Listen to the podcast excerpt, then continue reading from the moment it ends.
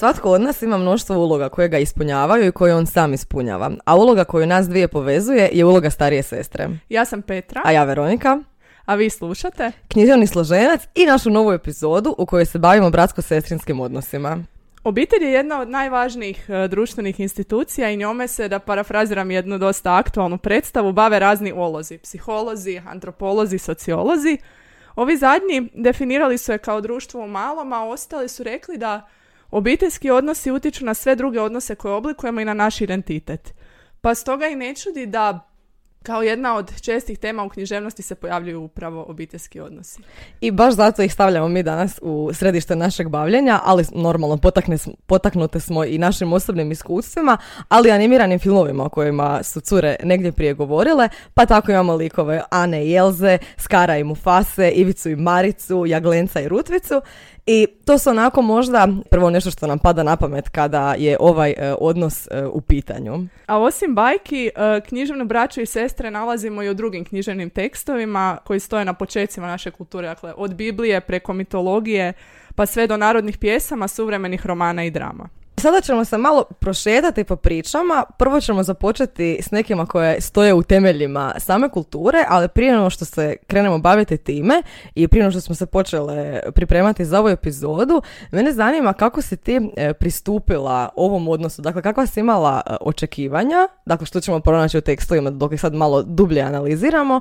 Ja sam nekako možda e, dosta naivno tome pristupila jer je neka prva slika ovog odnosa nekakva topla, iskrena, baš onako da je ljubav u nekom prvom planu. Mislim, normalno sam ja svjesna da to nije uvijek tako, ali to je nešto što sam onako možda prvoloptaški očekivala.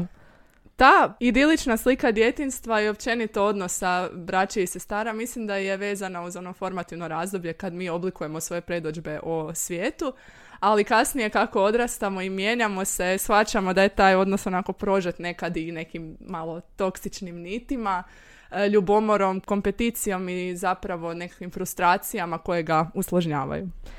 Tako je, a sad evo započinjemo e, sa našim e, analizama i prvo ćemo se pozabaviti biblijskom pričom u kojoj nailazimo na prvo ubojstvo u Bibliji. Odnosno, i to je baš onako specifično i na dosta jako mjestu jer je riječ zapravo o bratu ubojstvu, odnosno o priči o Kainu i Abelu. Kain i Abel sinovi su Adama i Eve, dakle prvih ljudi i već se početnom njihovom predstavljanju pojavljuje neravnopravnost. Dakle, Kain je zemljoradnik, a Abel je stočar. I prema knjizi Postanka, kada su prinosili žrtvu Bogu, na Abelovu je Bog gledao blagonaklono i odmah je primio, a Kainovu nije uopće uzeo u obzir, dakle nije se na nju obazirao. I Kain je bio pogođen tom nepravdom i u bijesu, zasljepljen tim negativnim emocijama, ubio e, svoga brata, zbog čega ga je Bog onako ala usmena književnost e, prokleo i rekao, obrađivat ćeš zemlju, a ona ti neće davati roda. Vječni ćeš skitnica na zemlji biti. Međutim, ova priča, osim što otvara pi- pitanja te nejednakosti koje sam spomenula, dakle već u samom početku, također nas uvodi u to kako mi reagiramo kao ljudi na odbačenost i na činjenicu da je naš rad obezvrijeđen i kako onda čovjek odgovara na to. Dakle, svi Kainovi napori uvijek su bili nedovoljno dobri, nedovoljno vrednovani i on je zato preplavljen ljutnjom i krivnjom umjesto da odabere ljubav dakle, prema svom bratu, odabrao mržnju i ubio ga i na taj način zapravo izgubio dio sebe. Pa bih rekla da se ova Božja kletva može čitati u tom ključu kao vječni ćeš skitnica na zemlji biti zato što si ubio dio sebe ubivši svoga brata. Da, i još u tom cijelom njegovom postupku njega možemo promatrati kao jednu afektivnu reakciju.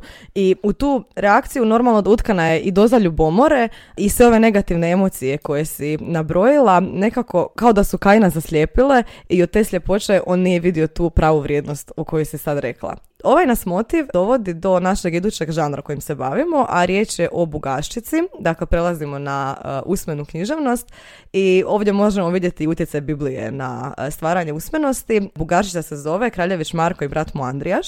Za bugašice je posebno zanimljivo što je uvijek u fokusu nekakav sukob. To je taj sukob izrazitiji, uh, ona će biti potresnija. Riječ je o Kraljeviću Marku i njegovom bratu koji su zarobili tri konja i nisu se mogli dogovoriti kome, kome će pripasti treći konj i to prouzrokuje svađu i dovodi nas do ovog sukoba koji e, je e, ključan čin, a kaže ovako.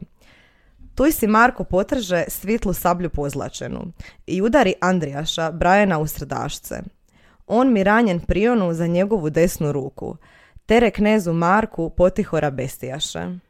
Jedna mi te mogu, mili brate, umoliti, nemoj to mi vaditi sabljice iz srdačca. Mili Brajane, dokle ti ne naručim, do dvi i do tri beside. Evo, mi smo se potrudile pročitati ovo da, da vam malo prikažemo ovu emotivnost. Mene to ovako vrati odmah godinu dana unazad kad smo radili ovu bugačicu na usmenoj književnosti i profesorica Rudan je to toliko prekrasno pročitala da onako meni su stvarno oči zasuzile i baš je ta potresenost došla još više do izražaja tim njenim divnim čitanjem. Ali evo da se sad vratimo na ovaj trenutak gdje Andrijaš svog ubojicu uzima za desnu ruku i kako bi izrekao svoj posljednji monolog prije nego što mu ova izvadi sablju iz srca jer će u tom trenutku dakle sve biti gotovo i slijede tri Andrijaševe molbe i one su posebno emocionalno obojene. Prvo što on govori Marku je što će on reći njihovoj majci kad se on vrati kući. E, odnosno, potiče ga na to da majci zataji ono što se dogodilo i to govori na zanimljiv način jer e, njegovi iskazi su zapravo zamišljeni budući e, dijalog koji će se odvijati između Marka i njihove majke i on bi glasio otprilike ovako. Susrite me, mila majko, jedan tihi jelenčac koji mi se ne hti sa drumka ukloniti, junačka majko. I kada ja pogledah onog tiha jelenka, gdje se htiše na drumku s dušicom razdiliti, vide mi ga milo biše kako mojega Brajena tihoga jelenka. Dakle, uporabom ovih animalnih metafora čini mi se da se aktiviraju nekakva dva semantička polja. Prvo je to da čovjek postaje životinja, dakle počinje ubijati drugoga koliko god da mu je blizak. Međutim, tu nekakvu grubost i ubojstvo ipak nadvladava emotivnost i briga za brata koje signaliziraju deminutivi. Dakle, on se, e, govoreći o bratu, njemu obraća sa Braja, ne govori o njemu kao Jelenku. Zapravo vidimo da, bez obzira na sve sukobe među njima, ipak je ta emotivna strana jača. A čini mi se da ni uporaba jelena kao motiva nije slučajna zato što jelen može označavati i nekakvog kralja, odnosno borca, a njih dvojica su junaci i borci uz to što su braća. Tako da mislim da se ta neka dva identiteta preklapaju toj riječi. Upravo tako i baš ta metaforička slika nekako nam daje do znanja da je Andrijaš puno razumijevanja za svog brata jer došlo je do sukoba. Dakle, nije ovaj njega ubio iz čistog mira. Oni su se prepirali i kao da možemo vidjeti tu nekakvu plemenitost i e, razumijevanje koje je nekako nužno za ovo sve, a nije dakle u fokusu možda ta Markova nagonskost. I dakle, Andrija tu izriče još e, dvije svoje molbe koje se tiču i samog brata, ali i e, družine, ali evo ovu smo istaknule kao možda najemotivniju. I sada se nastavljamo baviti sa usmenošću, ali prelazimo na mitologiju, pa daj Petra da čujemo kako e, funkcioniraju braća u mitovima. Pa mislim da nam je svima poznato da u antičkoj mitologiji vlast nad svijetom dijele tri brata. uh Dakle, Zeus dobiva zemlju, Poseidon dobiva more, a Had dobiva dobiva podzemni svijet i takva trodioba vlasti koja je karakteristična i za slavensku mitologiju, ali i za biblijski tekst, jer tamo imamo Šema, Hama i Afeta, kod nas imamo Čeha, Leha i Meha, mhm. eh, je posljedica toga da u trenutku kada se borba za moć i vlast uplete u bratske odnose, dolazi do problema i dolazi do sukoba. Dakle, i to je karakteristika koja povezuje božanska bića s ljudima i zapravo nam otkriva i njihove, ali onda i naše slabosti. Uporaba tog motiva u antičkoj mitologiji, osim sukoba, nam govori o tome da u temelju svake kulture je nekakva trojka muškaraca koja se gleda kao utemeljitelji, kao pravoci te kulture. Kad govorimo o sukobima među braćom, da se malo vratimo u razdoblje djetinstva, evo nas kod Skara i Mufase, dakle dvojice braće koji se također bore za vlast i nekako čini mi se da nama kao proučavateljicama književnosti to može signalizirati jedno dijelo. Znaš li možda na koje mislim? E, pa sad znam, ali to definitivno nisam mislila ranije i nisam, mislim, nije mi normalno, ni moglo mi pasti na pamet, ali stvarno u uh, Kralju lavova možemo vidjeti dosta aluzija i referenci na Hamleta, jer jedanput uh, imamo Simbu koji je, kojeg možemo gledati kao Hamleta, imamo Skara kojeg možemo gledati kao Polonija i nekako čini mi se kao da se otvara još jedna dimenzija te priče. Apsolutno. Skar je Polonije, on ubija svoga brata kako bi došao na vlast i u onoj filmskoj verziji mislim da on čak i ženi njegovu ženu. Znači, Tako da je to još jedna, još jedna varijanta koja je povezuje s Hamletom. A Simba je mladi kraljević koji želi osvetiti smrt svoga oca ubivši strica. Tako da Hamlet za mlađe. e sad, nakon ovog kratkog izleta u renesansnu dramu, vraćamo se ponovno uh, Antici kao nekakvoj koljevci drame i vraćamo se autoru koji nam na pozornicu napokon dovodi i sestre, a to je Sofoklo i uh, njegova Antigona. Dakle, u toj drami imamo dvije sestre, Antigonu koja je onako odlučna, tvrdoglava i prkosi nekakvim političkim zakonima iznad kojih stavlja ljudske i moralne zakone. Dakle, ona usprko zabrani kralja Kreonta odlučuje pokopati obojicu svoje braće, dakle i Polinika i Eteokla, i za nju ne postoji razlika među njima. Obojicu, dakle, želi dostojanstveni ukop. Dakle, ona je vođena nekim svojim idealima, dok je izmena onako kolebljiva, plašljiva i prilagodljiva, nekako, rekla bih, praktičniji lik, ali možda, možda slabiji. Zanimljivo mi je da se kod ženskih likova taj sukob odvija ponajprije na emotivnoj razini, nekakvi njihovi unutarnji sukobi i različitosti, a ne nužno da uzimaju noževe i kolju se. da. I sad evo, ušli smo u svijet književnih sestara, pa se prebacujemo na jednu drugu dramu. E, riječ je o Lorkinoj drami koja se zove Dom Bernarde Albe. Posebno je zanimljiva, drama se ima samo dakle ženske e, likove, ali se radnja vrti oko muškarca u kojeg se više sestara e, zaljubljuje i sestre su, odnosno kćeri, su žrtva e, majčine tiranije. Započinje radnja smrću njihova oca, gdje majka njima kaže da e, će izlazak iz kuće biti zabranjen narednih osam godina, jer je ona to vrijeme predodredila kao adekvatno za žalovanje za ocem. I, mislim, ta činjenica je stvarno suluda, djeluje kao jedna obsesivna kontrola majke nad e, svojim e, kćerima i nad njihovim e, životima i ona čak na jednom dijelu kaže da bi ona najviše voljela da se njima ništa ne događa i da je jedina njihova funkcija ta da one nju slušaju. I onda kaže, kći koja ne sluša nije više kći i postaje neprijatelj roditelja. Ova izjava, ali i općenito lik majke koji se pojavljuje u ovoj drami, mene podsjeća na onu vješticu iz Matovilke koja ju zatoči u e, dvorcu, tako da moj savjet sestrama je bio, bio bi onako, pustite kosu i bježite dok, dok još možete. Ali da, dakle, da se malo maknemo od bajke, jer ovo je daleko od bajkovitog. Motiv zarobljenosti i kontrole u ovom je dijelu dominantan i sve što djevojke čine zapravo treba čitati u ključu želje da se oslobode te kontrole. Tako je. Dakle, svaka od njih u muškarcu koji se pojavljuje, a koji nikada ne govori, nego postoji isključivo kao ideja, vide realizaciju nekakve svoje slobode i zapravo bijega od toga u čemu žive. Bilo da je to brak, bilo da je nekakva strastvena ljubav. I još kod tog muškarca je zanimljivo što one su dakle zarobljene. To je jedini muškarac kojeg one vide. Znači, nemaju opcije. Doslovno. I, ali ono što nas možda ovdje trenutno više zanima je odnose stara jedna prema drugoj. Nema nikakvih naznaka za nekakvu toplu, iskrenu, sestrinsku ljubav i to je još više naglašeno jer se prepirka vrti oko tog muškarca i onda one kažu u slučaju kad su žene bez muškarca zaboravlja se krvi srodstvo. I sve se opet vrti e, oko njega i one jednostavno zaboravljaju u jednom trenutku da su one sestre i da je to ono što njih povezuje, da je ono što je važno. I jedna sestra kaže drugoj, željela bih te smatrati sestrom, ali te smatram samo ženom. Da, znači žene koje se bore za muškarca gube bilo kakve obzire prema drugim ženama i ta se borba svodi zapravo na borbu neprijateljica za isti plijen.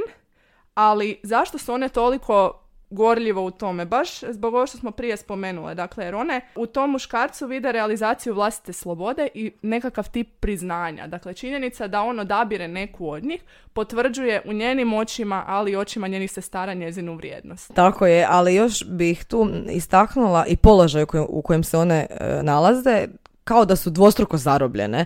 E, Dakle, jako se problematizira položaj žene u e, toj situaciji gdje su one dosta svjesne da se muškarcima sve oprašta i da one nikada neće doći do te pozicije. I to je baš onako jedno, rekla bih, bolno mjesto jer najmlađa sestra, odnosno kći, izgovara e, rečenice, bolne rečenice, da je najgora kazna roditi se ženom i da njima ništa ne pripada, pa čak ni oči. I tu nekako vidimo baš tu e, golemu nepravdu iz koje se one iz te nepravde se one ne mogu izvući i ne mogu od nje pobjeći i svjesni su da se ništa tu ne može promijeniti i upravo taj bijeg im možda prividno stvara neku sliku da će im biti bolje. Ali još je to sve naglašeno, dakle ta zarobljenost u tijelu žene je dodatno naglašena zarobljenosti u kući. Jako mi se sviđa ova paralela bezizlaznosti ženske pozicije koju si rekla, dakle kuća i žensko tijelo kao dva tipa zatvora i rekla bi da u ovoj drami pozicija žene čiji se život svodi na zatvor je toliko loša da je jedini izlaz udaja ili smrt. I ne, nisam previše dramatična kad to kažem, kao što ćemo Čučete. vidjeti. Pratimo zapravo dva odnosa koja su temeljima ženskog identiteta. Jedno su ove obiteljski odnosi sa majkom i sestrama, a drugo je ljubavni odnos, pri čemu taj ljubavni odnos dovodi do sukoba među sestrama. Ali zapravo zašto? Zato što one u ljubavi vide, kao što smo rekle, izlazi iz tamnice majčine kontrole i nekakvo obećanje slobode i boljeg života kojeg nemaju. Najstarija sestra će se udati i spas vidi u braku kao ha, otići ću od tuda, a Adela e, pak voli onako strastveno, ali njezina ljubav je čin bunta i nekakve želje za slobodom i prepuštanja vlastitim osjećajima nasuprot kontroli majke – i ona se odaje svoje strasti i opire se kontroli pa makar ju to vodilo i u smrt. To ju na kraju i odvede u smrt, ali ja bih samo još ovdje rekla, jesi ti primijetila oko čega se one okupljaju? Što one rade svo vrijeme? Ono što žene drži na okupu, ako kulturno kažemo, to je razgovor, a ako ćemo reći ovako malo kolokvijalnije, to je trač partija. Tako je, dakle, one samo tračaju i njihov jezik je sveden isključivo na tračanje, to je nekako što ih stalno okuplja. Ok, one tu stalno nešto i rade, ali konstantno je tu, dakle, samo, samo nekakvo tračanje i tu je majka kao figura koja ih možda oko toga najviše i okuplja. Jer, ne znam, sjećaš se kad ona se u jednom trenutku naljuti na sluškenju što na njoj nije rekla što je tamo netko prošao ispred kuće. Ovaj, tako da ona je baš onako nekako na čelu s tim svim i majka je ovdje kao figura dosta specifična jer je u nju utkan taj hladni odnos. Ona u jednom trenutku njih ne podučava kakve one trebaju biti jedna prema drugoj i ne podučava ih tome da, da su one sestre i da trebaju imati veliko poštovanje, već je to nekako sve hladno. I to najviše dolazi do izražaja kada Adela počini samoubojstvo i prva stvar koju majka kaže i za koju, na koju ona misli je to što će e, reći okolina, kako će to ugroziti nje, njezin ugled. Ona u jednom trenutku nije pomislila možda na bol ili na svoje emocije ili na emocije e, vlastitih kćeri. Dakle, njima, njima se sestra upravo ubila i to je nekako totalno potisnuto i njena figura mislim da je baš tu došla do onako svog ostvaraja. Slažem se, da. Dakle, Sestra se ubila, kćer ti se ubila i jedino što je važno je što će selo reći. A o tome koliko je majka zapravo nazadna u svojim shvaćanjima i ograničena govori nam i činjenica da je za nju najveća vrijednost žene nevinost i čistoća, onako ala srednji vijek. E, tako da mislim da nam to objašnjava taj stupanj kontrole koji ona ima nad njihovim životom, ali istovremeno i tragičnost njihove pozicije u toj kući. Da, i evo, sada ćemo se malo maknuti od e, ove obitelji i prelazimo na jednu drugu. Kad usporedimo ovo, ovo je definitivno sad jedna utopijska, idealna uh, slika, obiteljska situacija i sestrinski odnosi, a riječ je o malim ženama. Da, znači u tom romanu odnosi sa sestrama konstitutivni su za identitet svake od njih. Dakle, svaka od sestara ima neku svoju viziju života koja se razlikuje od vizije bilo koje druge. I um, one u nekakvom dijalogu zapravo grade sebe. Međutim, ono što ih povezuje je činjenica da su one čuvarice doma i čuvarice obitelji. Dakle, one drže obitelj na okupu u trenutku kada otac ode, kada je on na ratištu. Tu one poprimaju tu nekakvu tradicionalnu e, žensku ulogu žena kao biće doma i obitelji. I baš u tim situacijama je naglasak na vrijednostima. Dakle, one ostaju same sa svojom majkom koja je ovdje prikazana kao jedna stvarno divna figura i neka možda idealna uh, slika jedne majke koja je puna razumijevanja, puna je divnih razgovora, savjeta, pristupa im sa ogromnom uh, količinom ljubavi i baš tu vidimo taj kontrast na primjer između ova dva uh, dijela kojima se sad bavimo ali općenito, mislim, ovo, ovo dijelo je namijenjeno više dječjoj populaciji i baš zbog toga je možda i više naglasak na tim vrijednostima, dakle što je ono što, što treba okupljati e, jednu obitelj ili jedan odnos. Kad smo kod vrijednosti i obiteljskih odnosa, oni su tema ovog književnog teksta na dvijema razinama. Prvo, dakle, glavna tema romana je život sestara i majke, međutim, i Jo, koja je spisateljica, piše tekst o njihovu životu. Tako da se ta tema pojavljuje i kao metatekst zapravo unutar romana i uvodi nam temu ženskog pisanja.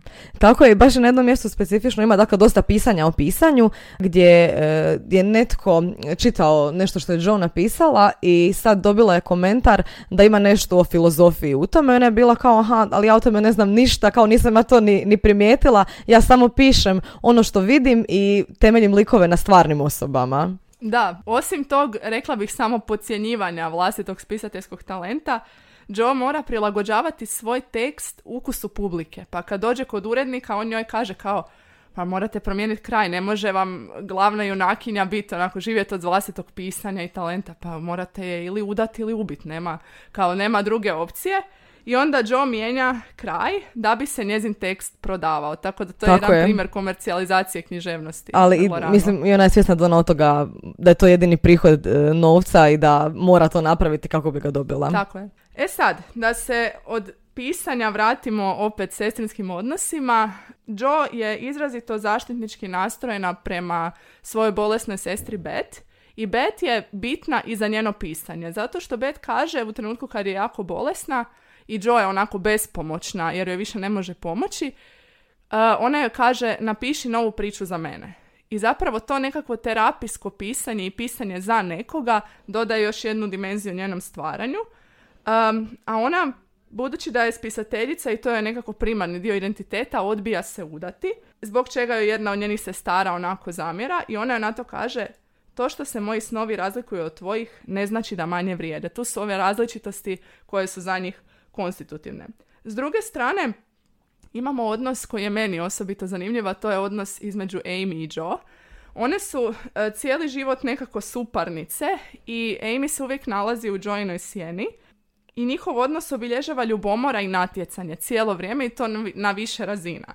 Dakle, prvo, Amy je slikarica, ali nakon što otputuje, ona shvati da nije toliko dobra u tome što radi, da bi mogla živjeti od vlastitog rada i uviđa bespomoćno svoje pozicije i kaže ja ću uvijek ovisiti o muškarcu, kad se udam, ja ću mu pripadati, moja djeca će mi pripadati, će mu pripadati i nekako time uviđa poziciju žene u obitelji i društvu koje se Joe opire, koje se i ona sama opire, ali na kraju ne uspjeva. E, druga stvar koja ih povezuje, slično sestrama u Lorkinoj drami, je e, vezano za istog muškarca, dakle za Tedija. On cijelo vrijeme trči oko Joe, ali Joe njega onako friendzona i nakon što mu se to dogodi, on e, kaže kao, ok, oženit ću se ja sa Amy, i ona je ta neka druga opcija, onda on kasnije nju uvjerava da on nju volio cijeli život i tako dalje. Ali bez obzira na probleme i bez obzira što se bore za istog muškarca, Emi i Joe to nekako nadilaze. Dakle, njihova sestrinska ljubav sve to nadvladava. Da, to je taj baš nekakav idilični moment gdje ta ljubav je ta koja je jača od toga svega. I upravo sam skužila da je ovo jedan, prvo naše dijelo gdje nemamo nikakvog ubojstva. To bi ovaj, tako da, iako je bila okupljenost oko istog muškarca. Čudo. Dobro, dakle kad govorimo o književnim testrama i o muškarcima, dolazimo napokon do odnosa koje nam otvaraju mnogo zanimljivih pitanja o poziciji žene u obitelji, u društvu i tako dalje, a to su bratsko-sestrinski odnosi. Tako je i možemo pronaći onako zanimljive e, primjere ovog odnosa i sada ćemo se baviti obitelji Stipančić. Imamo Luciju i Jurija I Lucija je meni općenito ovako dosta drag lik u književnosti. ona jako je inteligentna mlada žena, puna je potencijala, temperamentna je, i, ali jednostavno ti patriarhalni okviri su nju toliko sputali i ona uopće nije imala e, priliku izraziti se niti se ostvariti. Točno. Iako Auguste Comte kaže da u patriarhalnoj obitelji bi trebala postojati jednakost braća i sestara, čini mi se da su Ovdje nikako to, nije slučaj, da. Dok se u Jurjevo obrazovanje ulaže sve, jer je on zamišljen kao nekav idealni sin koji bi trebao ostvariti sve očeve neostvarene ambicije, Luciju se stavlja po strani, dakle njezin potencijal ostaje neostvaren, tako da ona, da se malo prisjetimo naših bečaraca, iako čita iz knjige nema dragog, ali brige joj ostaju i nikako joj ne napuštaju, za razliku od Jurija, ona osvještava svoje želje i nešto što bi željela raditi i opire se nametnutim pravilima, ali ipak ostaje u kući. A to je u skladu sa koncepcijom nekakvih rodnih uloga i podjela u patriarhalnom društvu, gdje je žena vezana za dom i privatnu sferu, a muškarac je taj za kojeg je rezervirana društvena sfera, pa tako je li Juraj e, tu društvenu sferu ostvaruje u kockarnici i u krčmama opijajući se, i izrazito je sebičan i bezosjećajan uh, prema majci i sestri. Uopće se ne brine za njih i čovjek je jednostavno profučkani potencijal. I nekako, mislim, nije sad da ga opravdavam, stvarno ne, ali Jurjevo ponašanje je jednostavno obrazac ponašanja. On kopira sve što vidi od svog oca i on jednostavno nije vidio drugačije i možda nije vidio ni bolje pa se, eto, nije ni znao drugačije ponašati, ali ono što je tu zanimljivo je ovaj, ovi dvostruki kriteriji koji se ti spomenula. Dok je Juraj taj kojem će se sve oprostiti, šta god da napravi, naće se novi novac, naće se sve novo, samo da, da se u njega uloži, jer su veliki nekakvi ideali u njega upisani, dok je svaki Lucin korak promotren kroz jedno posebno povećalo i jednostavno ona nije imala nikakvu priliku i možda najgora stvar je ono što ona, nije smjela, mislim, ni ručati s njima za istim stolom, već je bila tamo negdje sa sluškinjom i mislim, Da, u kući je postojala prostorna podjela, dakle muškarci su bili na gornjem katu Tako knjižnica i ureda, žene su bile dolje u blagovaonici i kuhinji, s tim da je Lucija bila izgnana u sobu za sluškinje i nije smjela sjediti pored, pored oca i brata. Da, ali evo da sad malo ipak obranimo braću, navodimo jedan primjer e, gdje imamo brata koji jako potiče obrazovanje, talent, e, umjetnost e, svoje sestre, a riječ je o Gregoru i Greti.